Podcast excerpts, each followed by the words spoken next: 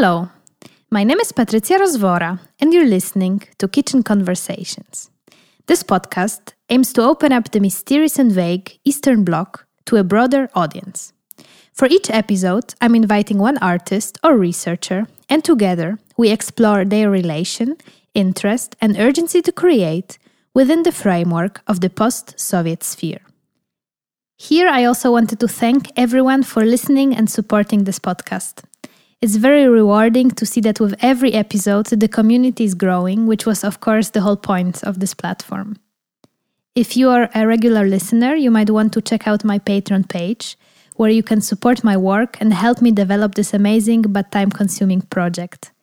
You can do that on patreon.com slash kitchenconversations.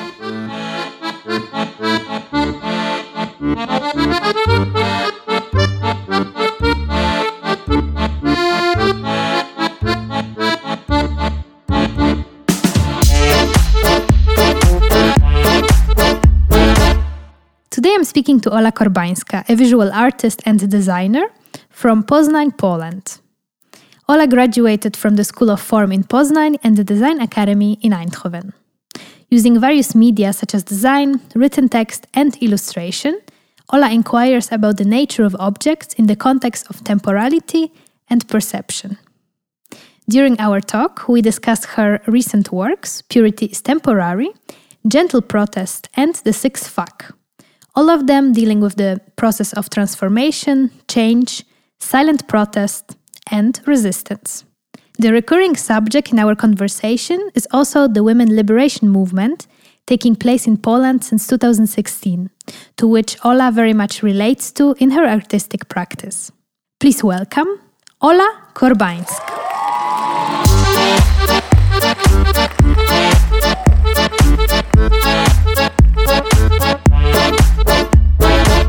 So, welcome Ola to Kitchen Conversations. Thank you. Is it Ola or Alexandra actually? It's Ola. I mean, in my ID, it's Alexandra officially, but I, I never use it. Yeah, I saw also on your website it's Ola, so I was like, I guess it's Ola then. Yeah. How is the mood uh, in Poland? You're now in Poznań, right? Uh, yes, I am in Poznań. I think it's rather gloomy because of the gloomy weather. Everyone is expecting beers outside. It might happen in two weeks. So there is a huge excitement on that. Yeah, otherwise, um, I think Same quite old. boring. Yeah. Yeah. the same here. Also, like people really want to do stuff outside, but yeah, it's a bit slow with the summer weather. Anyways, uh, yeah, I, I came across your work in the Kajet journal, I think, the first time. You wrote uh, for the third issue, if I remember correctly. Mm-hmm. And uh, yeah, I wanted to write you already for quite some time to invite you to this podcast. So super happy that finally we can do it. Actually, we are physically not so far away from each other, but still there's a border there. So yeah, we are meeting again online, not in real life. Yeah, it's uh, really nice to to be here with you. uh, yeah, and uh, I think because of the um, current situation in Poland or like the growing tensions uh, with the government kind of arising already last year, I thought the topics you work with and your practice would kind of resonate well uh, with the situation um, in Poland and other, I think, Eastern European countries. And we will speak about protests and resistance and so on. I'm very curious what will come out uh, from the discussion. And yeah, I would like to, I think, start uh, with your graduation work. You graduated from the Eindhoven Design Academy. Mm-hmm. And you graduated with a work uh, titled Purity is Temporary, and that was in 2018. It's a very intriguing work for me. It consists of an installation and a performance, or like a video performance. Uh, I hope you will tell us everything about it. But yeah, maybe let's start like how did it begin that you started thinking about protest and resistance through mm-hmm. purity? Mm-hmm. Yeah. Mm-hmm.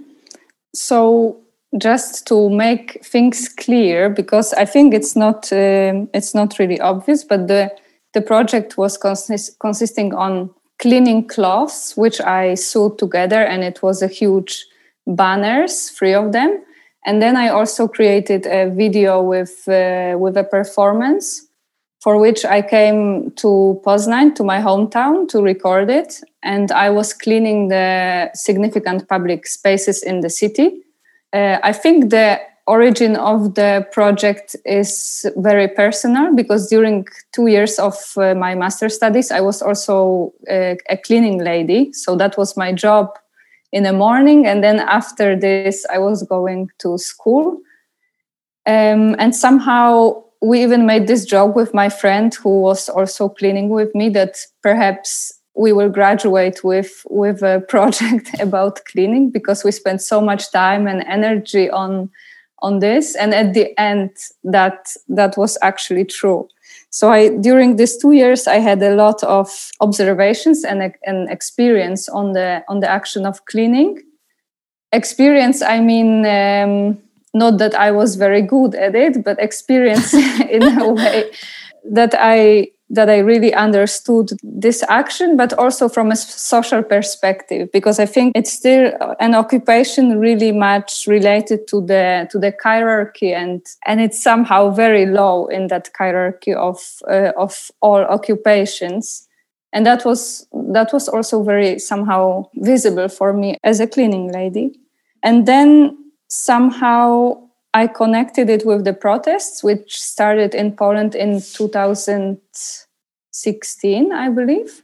And it was called the Black Protests, and it was protests against violation of women's rights, uh, mostly, uh, of course, subject of abortion, but it somehow escalated into lots of uh, subjects related to women. And I was back then in Eindhoven, so I could only watch it uh, via internet or TV or radio and it was really intense. The protests were huge, and I saw pictures of women on the streets who were using the the objects related to so-called traditional housewives or like related to kitchen and cleaning as a props on the uh, during the protests. So somehow frying pans or um, gloves these rubber gloves they become yeah they become tools of resistance. Yeah and that's somehow these two things connected at some point. And i thought that it's a good starting point. It just makes sense to to connect it this way. Mm-hmm. coming back uh, a little bit to to the job you did i'm curious uh, was it like in a hotel or was it a private household or a restaurant? It was in a restaurant yeah. And um, the job was really easy in a way that um, like during the week i was coming there at seven o'clock in the morning. So that was the, that was the hard part to wake up so early. And then i just had to clean the the room of a restaurant and the toilets. And that was it. But the restaurant was quite quite big and sometimes they were organizing some parties and that was the the harder part because then it was like sticky floors beer everywhere also outside sometimes some uh, barbecue parties. So that was uh, so weekends were intense but somehow there is something really meditative in a, in an act of cleaning. So um, going to to school after this was okay in a way that i was i was completely calm and relaxed. It was like yoga yeah yeah i also um, read somewhere in your text that this was a moment where also no one was there in the restaurant so you were kind of by yourself or maybe with some of your uh, co-workers and uh, yeah. yeah. that's kind of this invisible job that like you do before people actually come to inhabit the space and use it that seems also yeah, like an important part as well mm-hmm. in your project right mm-hmm, mm-hmm. yeah that's true and, and at first it's invisible in a sense that that really no one was there. So maybe i met like one or two people like first waiter or something like this. But so somehow for these people who work there they were just coming to the clean space. They were leaving it dirty and then somehow magically it was it was clean in the morning again. So in this sense it was uh, invisible but also invisible in a way how how you are somehow treated as a as a cleaning person. And i realized this that i also do this sometimes there is this awkward moment when you see people cleaning that you don't really know how to react or if you should greet them or if you should uh, completely ignore them and let them do their work. So that was very very strong experience in on this social level which i which i never really before uh, experienced. But mm-hmm. i guess that's also crucial for this uh, uh, invisibility of cleaning people. Definitely I find it so uh, interesting that, yeah, I guess a lot of artists do it because we just take casual every day and turn it into interesting art. but uh, yeah, I find it super nice that you connected those things. And yeah, it reads very well into, of course, the socio-political history and situation also of Polish women and how our yeah. rights are being compromised. But that's why I think also going outside and going to the city with this performance and cleaning the, the spaces of the city uh, was also a strong point of this work because this this really invisible and really domestic action which is normally hidden in in the four wall, walls of of a house or of, a, of of buildings somehow went outside and became visible and became important because of this. That was also very strong statement to make it visible and to make it also valid. So during this performance you clean important spaces in Poznań in your hometown in Poland mm-hmm. and you use a bucket of water and a rag to clean the surfaces of historic important uh, buildings. So we already kind of uh, talked about why you did in public space to kind of make the invisible be the visible, right? But mm-hmm. why did you choose to to clean those kind of historically charged monuments or buildings? Yeah, I think this was really a crucial part of the whole video to really pick the places which are related, in my point of view, to women's situation in society. I wouldn't say places which are responsible for this, but somehow places which are a symbol of of a state of things which in which we are. Patriarchal state. Yeah let's call it. Yeah let's call it. That's true. Yeah so i've chosen the public square which is a place of gatherings and place of also of these black protests. And in general it's this arena for social events uh, then i've chosen catholic church or a building of a Catholic church, which uh, in Poland still plays a very strong role in, or they have like a very strong opinion on how women should uh, use their bodies or treat their bodies or what should they do with uh, with themselves. So that was like an obvious choice for me. Uh, then i've chosen monument of fallen soldiers which uh, and this particular one in my city has a very like sharp and strong architecture visually. It's really pointy and really aggressive.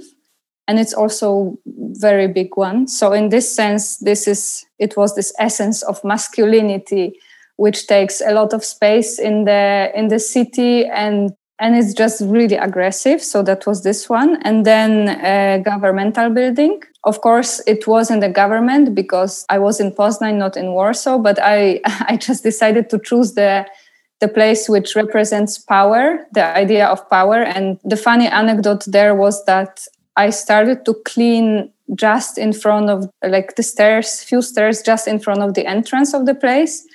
And then the, the guard came out and he told me that I'm not allowed to do this. And I said, Yeah, but I'm just cleaning. I, I just have a cloth and it's a clean water. There is nothing inside. There is not even any detergent. It's just water but he said no if if you want to do anything in this area you have to you have to come with an official letter you have to send an official letter and you have to uh, ask for permission for this which i found also also quite oppressive and quite funny in a way. So i just went like few meters away like 7 meters away and that was uh, that was already okay with the guy. And then the last one i mean because i made a lot of these videos but that was the final selection and the, the, the last one is a sculpture of a of a gymnastic lady. It's in a park so it's a bit hidden in the trees and the form is really soft she's really gentle and uh, she looks like a ballerina it's it's she's also somehow really delicate in a way how did the people react actually? So, apart from this one guard, did people actually see you? Did they ask, What are you doing? Did they maybe take pictures or? Actually, no. That was what I was predicting in a way because I knew that already from my job that this is an in- invisible work and that I probably will be invisible. And I thought maybe some people will ask me, but actually not no one. Like literally no person at all asked what am i doing even though there was my friend or my father who was with the camera a few meters away so people could see that something is happening um, there was only this one incident with police i was cleaning the monument some other monument and it's really in the city center like street center of the city. And then they were passing by in this big car and they just slowed down almost stopping and and they were looking at me for some time and then they just drove away. And i found it so interesting this this incident. And that i think was the time when i realized how strong uh, this action could be. Because if you for instance paint the monument or if you use the or if you are on rollerblades or i don't know skateboard this is uh, this is already violation of law and you, you cannot do it. They, they you could just get a fine for this but because it's cleaning and this is and cleaning is about taking care of things and being gentle in a way yeah they didn't react. And that was funny because in my brain i was protesting and i was against the state. But for them like from their point of view i was just a girl i don't know cleaning and taking care of of a big monument in the city. So that was really ironic but but i think that this was super strong experience also for the whole idea of a work. Yeah i guess also art has this potential since for some people if it's just art it's not maybe dangerous or it's not activism. But of course we know art is activism right? But perhaps mm-hmm. for some other people it doesn't look this way. So in that way you can kind of fit into this gap and through your art actually protest. Yeah, yeah. Mm-hmm. i i assume that they didn't really thought of it as an art in a way. That that's that's at least what i think that these policemen just saw a girl cleaning a, a thing. Of course there was a camera so that that was the tricky part but but yeah this action is so normal and so everyday life thing that maybe that's that's where the strength is. Yeah i think so definitely and you decided to take out the sound from the video that was quite intriguing to me because obviously if you're in public space there's all these cars you're often next to like very busy roads but since the sound is not there, it seems like a kind of ritual meditative state. And also, the visual is black and white, so that adds to this kind of aesthetics. Can you speak a little bit about those decisions? The black and white idea was was somehow clear to me that it it should be like this um, to fit in the aesthetics of the rugs themselves, which were also somehow gray and white from the from dirt and then white as clean parts. And for the sound i don't think i had any conscious decision on it i think i just for graduation i just used the, these um, these screens and i thought that that the sound will not add anything to the value of it that the image itself is enough to to participate or to to understand the work yeah, for me, I think the choice of like not using the sound or like the silence is actually really strong. So, yeah, as you say, perhaps the sound wouldn't add, but like the silence or like the gesture of taking out this noise of the city somehow really adds this kind of ritual feeling and that we watch something unique, you know, something special, not just an everyday observation in the public space. Yeah, that's that's nice to hear. it's just my interpretation. I love interpreting things. No, no, that's no, no. But I think you are right in a way that because I remember there was also on this uh, recording some like voice of my friend or of my father, like, uh, could you do it a bit more right, or like this yeah, kind of stuff. So then I thought backstage. yeah, yeah, the, and that was uh, totally not uh, not necessary. Yeah. Mm. And then you mentioned a few times already this rags. Apart from the video, you also had the installation with three banners. Mm-hmm. And the interesting, I think, or like the cool part uh, is that you used dirt or like dust for, for as a dyeing material. Mm-hmm. And yeah, where did you collect this? Was it like a Dutch dust or was it a Polish dust? yes, I will reveal the truth. And uh, the dust was uh, was Dutch uh, only because I I was living there and I just had to make the project on time and I couldn't really uh, go to Poland to collect the Polish dust. So I came to Poland only for a few days to make the video. But the story of rags themselves, it's maybe quite funny because it was I bought them in uh, in Action, which is this well-known cheap shop in Netherlands, and each of them uh, costed like literally 40 cents or something. So i was laughing that that i probably produced the cheapest graduation project ever in the history of uh, design academy eindhoven. Amazing and um, i also have this anecdote about my house and the and the washing machine which my mom bought on the internet. And before we bought it three times we were measuring the door and it's supposed to fit. And we were super happy. We, we bought the new washing machine and then the machine came. Uh, my mom opened the door and the guys were supposed to plug it in. And then they realized that it, it's too big for the for the door and it will not fit there. That they will just leave it in the in the corridor. And they they did and they left. So my parents decided to just use a knife and uh, cut a piece of the uh, door frame so the machine could fit. And i yeah. think that was this really i don't want to say it but but i will that it's this polish attitude of of doing things uh, on the spot and not necessarily with proper tools just using your imagination of course uh, the door frame was damaged, but at least we achieved the goal.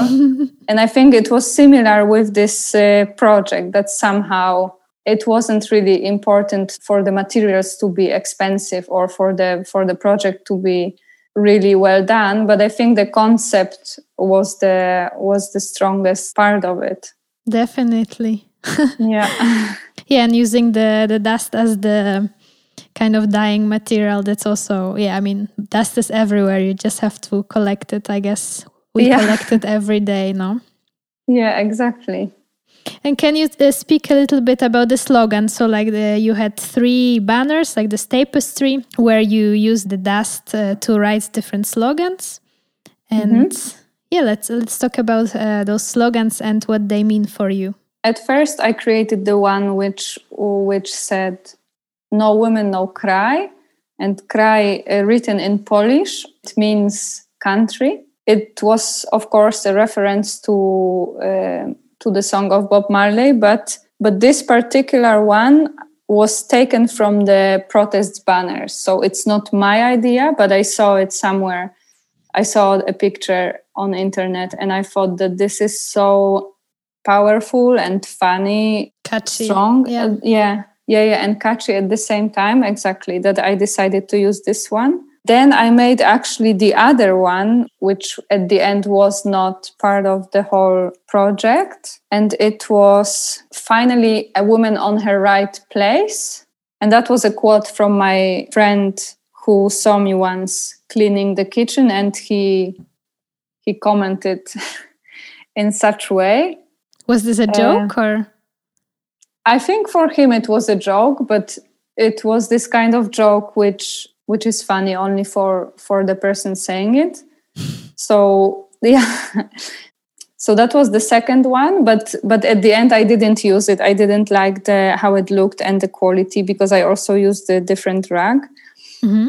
um, so the second one from the collection was purity is temporary which is also the title of the whole work and it referred to this really repetitive action of cleaning and somehow this fragile state of things being clean. And because I had to, I was going to work every day to clean, so I could really see this cycle of dirty, clean, dirty, clean. Like uh, at some point, I just thought that this is that actually life is about this that, that this is how this is how the planet goes you know like things go dirty and then they go clean but i also consciously use the word purity instead of the word clean or or any other word because that was the word with which women are often uh, described or virginity is often described. Of course in a patriarchal way and and i think this is this strong concept which they are trying to push but which is not necessarily important for women in general. So that was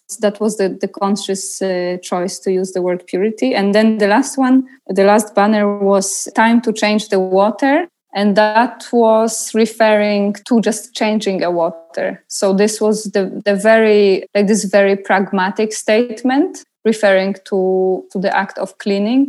But then i realized that it also can be seen of course in a metaphorical way. So changing the water as trying to change the state of things or changing the old systems or old uh, patriarchal philosophy. So this it started as a very pragmatic one but then i realized that it's also very strong on this uh, metaphorical level. Yeah definitely. And actually again here my interpretation but no no uh, go on I had to think about more like ecological actions or activism to also change the way we treat our planet and our water. And yeah. I somehow had to think through that. And also, since, yeah, feminism and, yeah, women's struggles uh, can mm-hmm. be all seen kind of intersectionally. Mm-hmm. So I, I think, think, this one w- was the most open for interpretation but about banners, there is also one uh, detail. My big inspiration to make them were these, I think, like 16th century, what's the name? Arrase? Wait, tapestry mm-hmm. which are hanging in the in a castle in Krakow in Poland, and it's this national treasure. And it was actually tapestry which was made in uh, Antwerp, but also in the Netherlands back then, so in the similar area very characteristic thing for this uh, for this tapestry is that they have this sort of frame around the so there is a scene in the center like most of them like biblical scenes or scenes from the mythology. But then around there is a there is a frame with some plants or some flowers. So i also used this frame in a relation to this tapestry. I'm not sure if it's visible for viewers I mean, when, once I saw this piece to my Polish friends, they could immediately see the reference, but no one from from the other countries really responded to this. So this is some sort of hidden yeah, insight, hidden reference. Yeah. Is it kind of like this folkloric patterns? Does no, it come? it's it's all all of them, all of this uh, tapestry which are in in this castle in Wawel in Krakow it's really sophisticated and it's it's expensive with some silk and gold and it's it's something really it's it's totally not it's the opposite of folklore in a way that it's it was made for kings and it was something really royal i would say. Yeah i like that you kind of turned that around. Yeah. Yeah i'm, I'm curious why or like what is your thoughts behind those gentle protests and why do you decide to to be a gentle protester than perhaps a more into the face protester?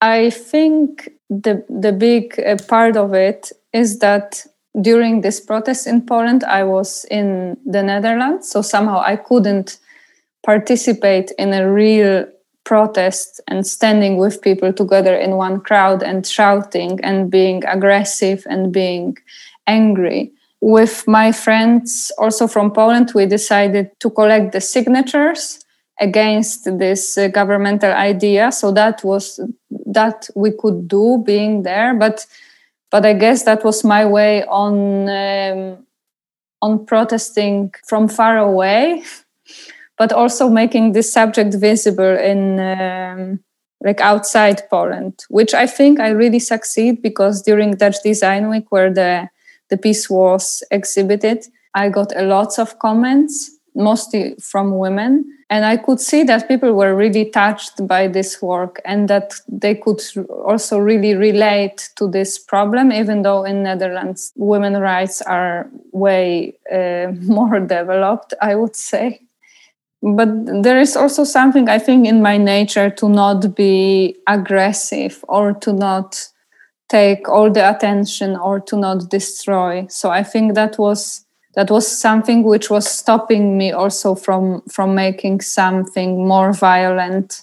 This is who i am. My teachers told me that maybe i should create a, an image of a massive vagina or uh, go to polish government and uh, go inside and clean it or go outside and clean it. But but that for me um, yeah maybe it it would be a great idea as a as a performative action but but i i just didn't have courage to do this and it's just not my style i would say. Yeah i like that you kind of found your own way and i guess it's also a great example for all people who who say like yeah i'm not an activist or like not everyone should be activists everyone can kind of show their opinion and position in their own way and i think you really succeeded in that. And i think i hope you gave example to a lot of those people. Yeah i i hope so too. And i think because now i when i came to poland there were also protests. And and it was it was just obvious that you go there you have you have a banner which you make. And it's also way easier to be aggressive or not not even aggressive but to be more strict or to have more courage once you are together with a crowd you know you somehow disappear in a crowd. And also responsibility is somehow more blurred in these events. But if you are alone and you really try to achieve something then i think this gentle way was was a key to success or like that's just made sense for me to be yeah to to be more wise than than aggressive let's say Mm-hmm. Around the time when you came back, so you finished your studies in Eindhoven and then you moved back uh, to Poznan. And that, of course, was like the peak of the demonstrations uh, where the abortion law got like very much cut, which was already very, very strict in Poland. And now it's basically impossible to get a safe abortion mm-hmm. and then mm-hmm. you were yeah part of part of those protests and another work of yours emerged or like it emerged also a bit before but then it kind of transformed mm-hmm. and here i'm talking about the the finger or the six fuck i'm not sure like what's the official title the six fuck is the official title i'm i'm sorry that we have to swear now but but that's just the subject of the work and that's the name of the work also so our apologies.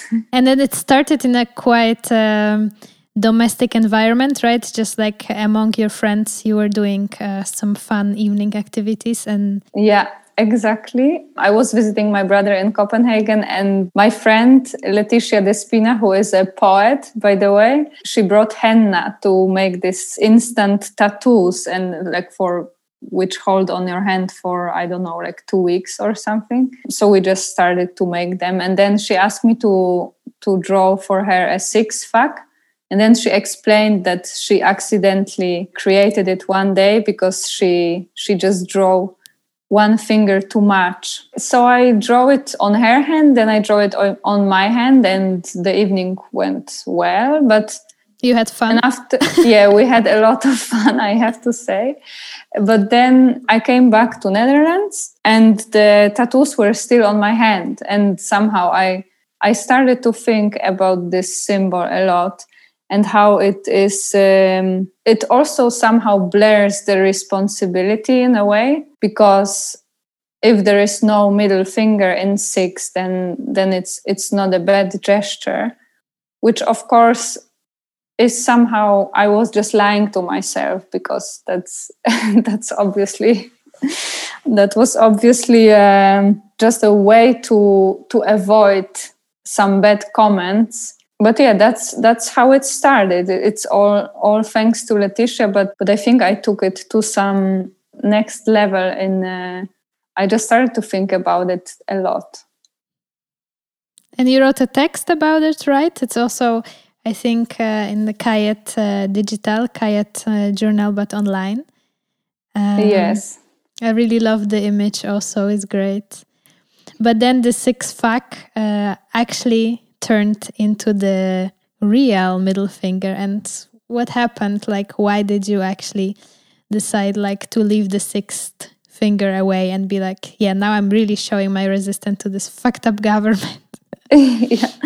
So the sixth fuck was once I wrote this text, I used this these words inner prude, which is sleeping inside of me and that there is something which is stopping me to actually show the the not normal five finger gesture.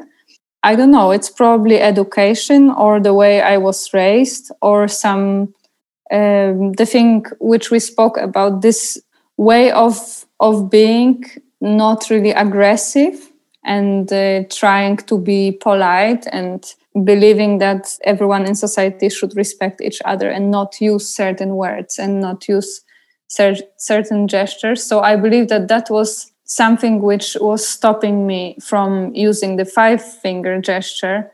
And then the sixth fuck became this uh, this great opportunity to play around this. But uh, I think there was a breaking point during this uh, protests again. And as I said, once you are in the crowd, you just become more and more brave. There is some courage in it. So so that's how i that's how i've lost the sixth finger. I think it was just this angry atmosphere all around. Um, and while i was preparing myself to the protest i i asked my father if he thinks that i can that i can draw a, a five finger fuck and if it's if it's actually appropriate to do this my father looked at me like I'm completely crazy. And he said, You can do whatever you want. You are a free person. And it's a protest. Like that's that's the language of a protest. And that's how I that's how I drew the the five finger. And I was really proud of myself in a way. And I felt strong and I felt that that's a turning point in a way.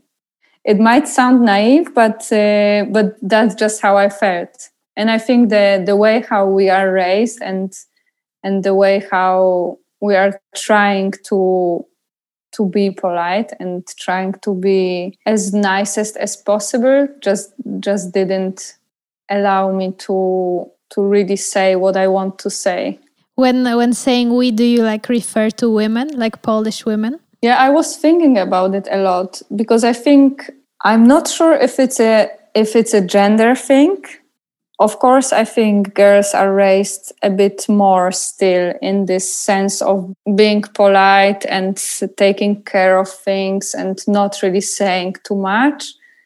But I really believe that this is changing. And I think it might be not a gender thing, but also just the matter of a character or mm-hmm. the matter of how you were raised, not not because of your gender, but because of in which society you were um, you were raising or how with which people you actually you know hang out so i'm not sure this i think it could be the gender thing it could be also the character of a person i think in like the when i'm thinking about let's say my own education for sure there there is this for me uh, this part like that the girl should rather be you know the mm-hmm. kind of polite and have mm-hmm. good manners Mm-hmm. Not necessary that I shouldn't like speak about my rights, but perhaps yeah, be be rather like the the, the softer one.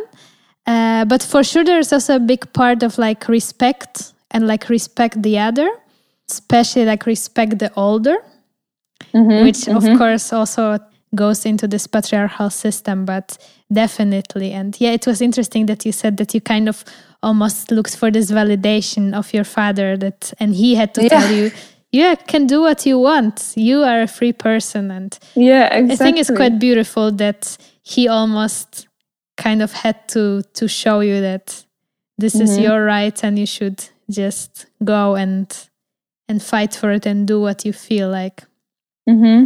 but i honestly think that this is uh, this gender thing is uh, is slowly changing or at least I can see how my friends who have kids how how there is not really a difference between treating girls and boys. So this is already a great step forward. Definitely, yeah. I, I also see that definitely like with young people. I guess education is a big part. But also, yeah, uh, thinking about the protest where you also took part, and as you told me, you drew, finally drew like the real fuck.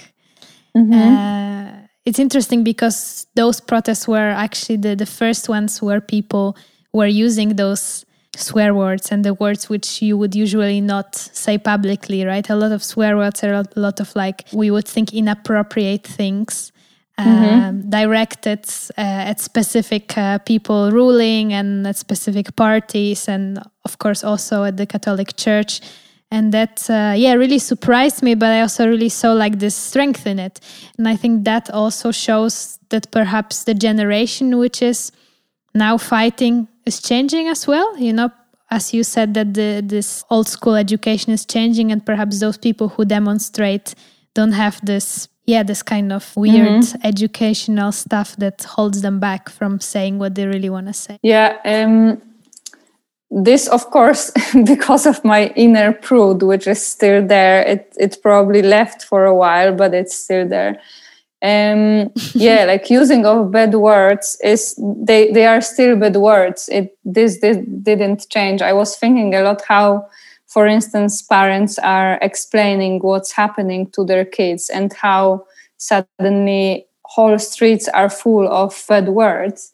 But that's probably completely not a problem in the in the spectrum of problems which uh, which we need to face but yeah i think these protests were also really fresh in a in a formula which was something completely maybe not completely new but there was something really youth in this protest. Like there was this this protest once that uh, DJs came with the equipment and there was like a techno party blocking the the streets so people were dancing all around and of course with the banners and with the signs but it all was i don't want to say happy atmosphere because it's of course not not a happy subject but there was some something really strong and fresh and also giving hope in a way. And yeah i wasn't there of course so i will take the opportunity to ask you because yeah i'm wondering and I was observing the protests at the beginning, they were really specific about like the abortion laws and about women rights mm-hmm. uh, or women identifying people. But later, it's as you say, it kind of turned into a party, and I think it also went together with the restrictions uh, of COVID that people kind of had to stay home, and suddenly there was like something going on, and everyone went also mm. very very young people. So i'm curious like what was the vibe for you? Did you still feel like what are you fighting for? Or did it kind of fluctuate a bit? Mm, no i think it was it it was constantly clear what, what why we are there and what's the what's the point of being there uh, there were of course these events of the of the mu- music uh, like this techno mm, blocking of the city. Uh, and i think it's it's difficult to like find the right way of protesting. Because for instance my father he loved this techno music which i was completely surprised by. But then my friends for instance said that oh this is a bit kitsch for me. So there is I think it's really difficult to like to create the protest which or like the ways of protesting which will fit everyone. Because there is also something something about aesthetics of a protest. But i guess the the aim was so so big and everyone was thinking about the same aim. And then this doesn't really matter anymore in this social uh, type mm-hmm. of events I mean, if, even if you are there just to show off on Instagram, you are physically there, which makes the, the protest bigger, and then your body counts, and this is already great. Of course, your intention is maybe different, but how how it is seen by by the people or by television or media, this doesn't really matter. That's true. Yeah, I think it's nice to think of like the body as being kind of part of the group. yeah, yeah, yeah Hmm. Yeah, I, I, really liked um, what you were saying and that you shared your works. Uh, and as, uh, as we discussed, kind of like perhaps the alternative ways of expressing uh, your resistance. And uh, yeah, perhaps you would like to share uh, something about your future, what, what you're currently working on. Yeah, so I'm this type of person who doesn't really have plans in general. which is my big struggle but but it's also my big uh, happiness to be for honest sure. yeah uh, but for now i am uh, working together with ivo borkovic uh, on a project for malta festival in poznan and uh, it will be installation made out of uh, soil we did one project uh, in a similar technique or in the same technique which we want to use in portugal last year. So that will be in uh, june. Then i go to portugal for another festival and i will work on a, actually on a subject of laundry. That's what uh, is my idea for now. And it it's maybe ref- like reflects on similar issues as purity is temporary project but it will have uh, of course different uh, outcome and it's similar in a way that it also that i also reflect on uh, feminism and and objects uh, related to uh, to gender roles yeah, so, so that's the staying plan. staying in this kind of domestic uh, sphere. Yeah. yes, yes, yes. So that's the that's the plan. Plan for today is uh, going celebrate my dad's birthday. ah, great! Happy yeah. birthday to him. And so now you live uh, since a few months uh, in Poland, right? After like living quite some years abroad. Yes, I came back um, I went to Portugal and then I came back in, I believe, in September. And is there also some kind of food which which you enjoy eating now when you're back at home? Yes, so I have this um, this guilty pleasure which is meat, um, and I love this uh, roasted meat um, which my mom makes and the point is that I, I don't really buy meat by myself. I think i didn't buy meat since two years.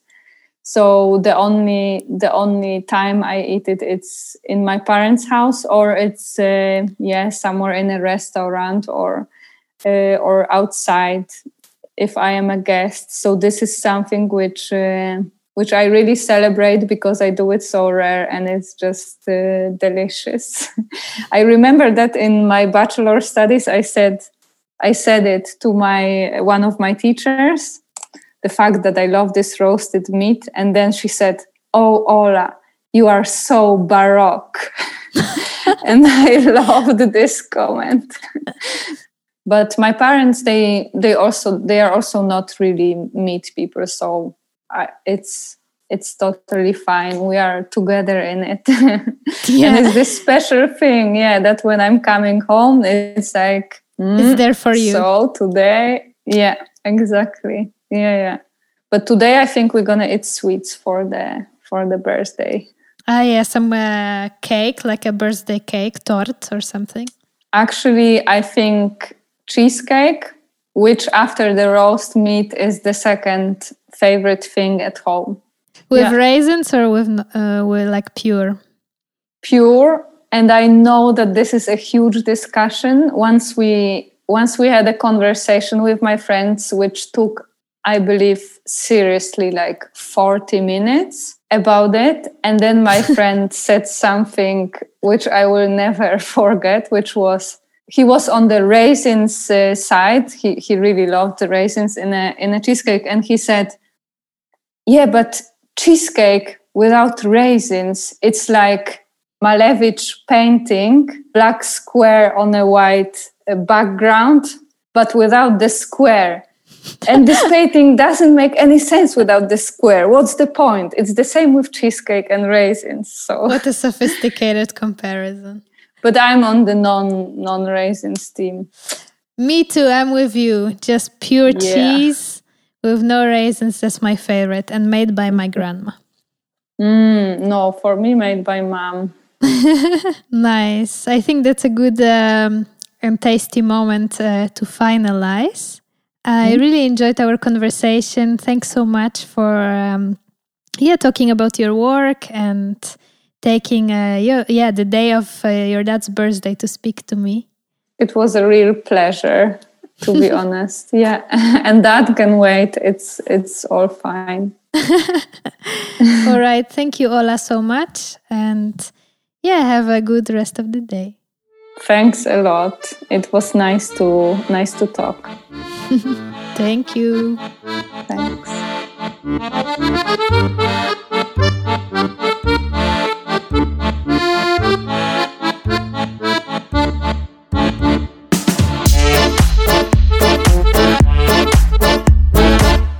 This was it for today. Thank you for reaching till the end of this episode. I will see you next time with another great artist and speaker. And as mentioned at the beginning, you can support this podcast via Patreon on patreon.com slash kitchenconversations, or alternatively, you can also help me develop this platform by making a one-time donation, following my Instagram account, or leaving a comment on one of the podcast players. All of the needed links are placed in the show notes of this episode. Take good care. Until next time.